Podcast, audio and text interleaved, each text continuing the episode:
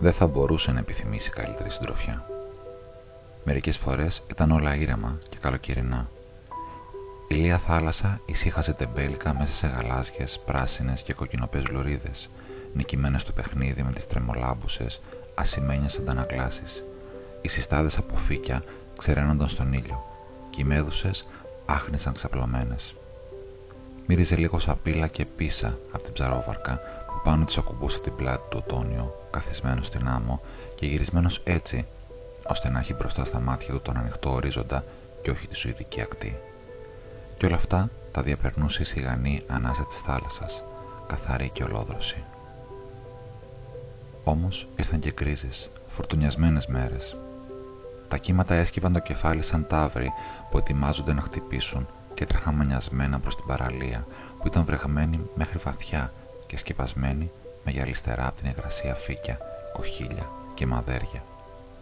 Ανάμεσα στους μακρινούς υδάτινους λόφους απλώνονταν κάτω από το βαρύ ουρανό ανοιχτοπράσινες αφρισμένες κοιλάδες. Και εκεί στο βάθος, όπου πίσω από τα σύννεφα έλαμπε ο ήλιος, πλανιόταν πάνω στα νερά μια σπριδερή βελούδινη λάμψη.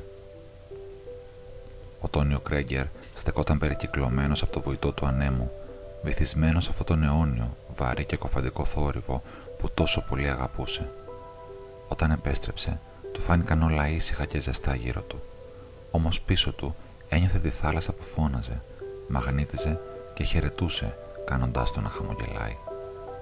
Περπάτησε στην εξοχή, μέσα από λιβάδια στη μοναξιά και σύντομα τον πήρε το δάσος με τις οξιές που απλωνόταν πάνω σε λόφους μέχρι πέρα μακριά. Κάθισε πάνω στα μουσκλια, ακουμπώντας ένα δέντρο, έτσι ώστε να μπορεί να βλέπει ανάμεσα από τα κλαδιά μια λουρίδα θάλασσα. Ήταν φορές που ο άνεμος έφερνε σαν εκεί το θόρυβο που έκαναν σπάζοντας τα κύματα στην ακτή και που έμοιαζε σαν να έπεφταν από κάπου μακριά σαν ίδια το ένα πάνω στο άλλο. Από τις κορυφές των δέντρων φωνές κουρούνας βραχνές, έρημες και χαμένες. Κρατούσε ένα βιβλίο πάνω στα γόνατα χωρίς να διαβάζει ούτε μια αράδα. Απολάμβανε τελείως αποξεχασμένο το λυτρωτικό εκείνο πέταγμα πάνω από χρόνο και χώρο και μόνο σπάνια συνέβαινε να ταράζει την καρδιά του από ένα πόνο, ένα σουβλερό αίσθημα νοσταλγίας ή μεταμέλειας. Με ήταν πάρα πολύ βυθισμένος και ράθυμος για να αναρωτηθεί για το όνομα ή την προέλευσή του.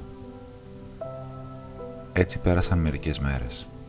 Δεν θα μπορούσε να πει πόσες, ούτε νιώθει την επιθυμία να το ξέρει. Ύστερα όμως ήρθε μια μέρα που συνέβη κάτι. Έγινε την ώρα που ο ήλιος στεκόταν στον ουρανό και είχε κόσμο, και ο Τόνιο Κρέγκερ δεν απόρρισε και τόσο πολύ γι' αυτό.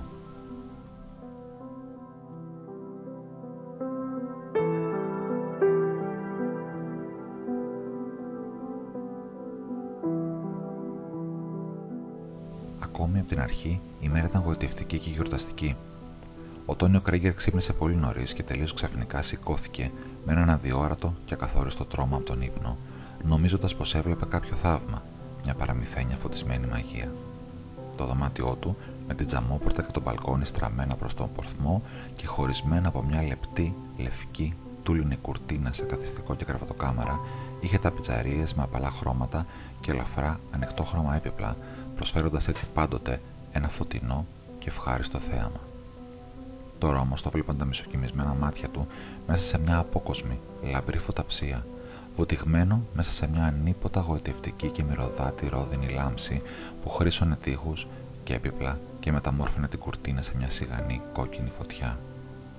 Ο Τόνιο Κρέγκερ δεν καταλάβαινε για πολλή ώρα τι συνέβαινε. Όταν όμως στάθηκε μπροστά στην μπαλκονόπορτα και κοίταξε έξω, είδε πως ήταν ο ήλιος που ανέτελε.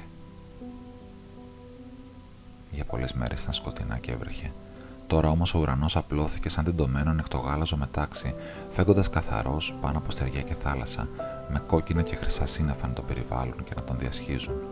Και ο δίσκος του ήλιου σηκώθηκε γιορταστικός πάνω από τη σγουρή θάλασσα που έμοιαζε να ανατριχιάζει και να καίγεται από κάτω του. Έτσι άρχισε η μέρα και ο Τόνιος, ζαλισμένος και ευτυχισμένος, ντύθηκε βιαστικά.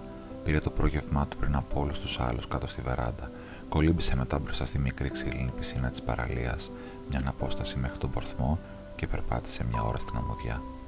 Όταν γύρισε, μπροστά στο ξενοδοχείο ήταν σταματημένα πολλά αμάξια που έμοιαζαν με ολεφορία και από την τραπεζαρία μπόρεσε να δει πως στη γειτονική αίθουσα δεξιώσεων, Εκεί όπου ήταν το πιάνο, όπως και στη βεράντα μπροστά της, καθόντουσαν πολλοί άνθρωποι σε στρογγυλά τραπέζια, κυρίες και κύριοι μικροαστικά ντυμένοι, απολαμβάνοντας μέσα σε ζωηρές συζητήσεις την πύρα και το βουτυρό ψωμό τους.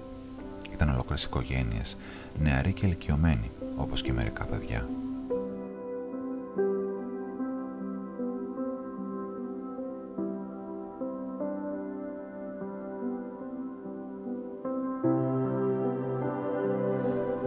Στο δεύτερο πρόγευμα, το τραπέζι ήταν παραφορτωμένο με καπνιστά, ψητά και κρύα φαγητά, πληροφορήθηκε ο Τόνιο Κρέγκερ τι συνέβαινε. Φιλοξενούμενοι, είπε ο χθιέμπορο. Εκδρομής που ήρθαν για τον μπάλο από το Χέλζιγκερ. Όπως καταλαβαίνετε, δεν πρόκειται να κλείσουμε μάτι απόψε. Θα έχει χορό, χορό και μουσική, και θα πρέπει να φοβόμαστε πως θα κρατήσει κάμποσο. Είναι ένας όμιλος οικογενειών, μια εκδρομή στην εξοχή και μια επίσημη βραδιά χορού, με λίγα λόγια, ένα ταξιδιωτικό γκρουπ ή πώ το λένε, που χαίρεται την ωραία μέρα. Ήρθανε με βάρκες, με αμαξάκια και τώρα παίρνουν το πρωινό τους. Αργότερα θα κάνουν μια εκδρομή εδώ γύρω, όμως το βράδυ θα ξανάρθουν και τότε θα έχουμε εδώ μέσα γλέντια και χορούς. Να που να πάρει και να σηκώσει, δεν πρόκειται να κλείσουμε μάτι.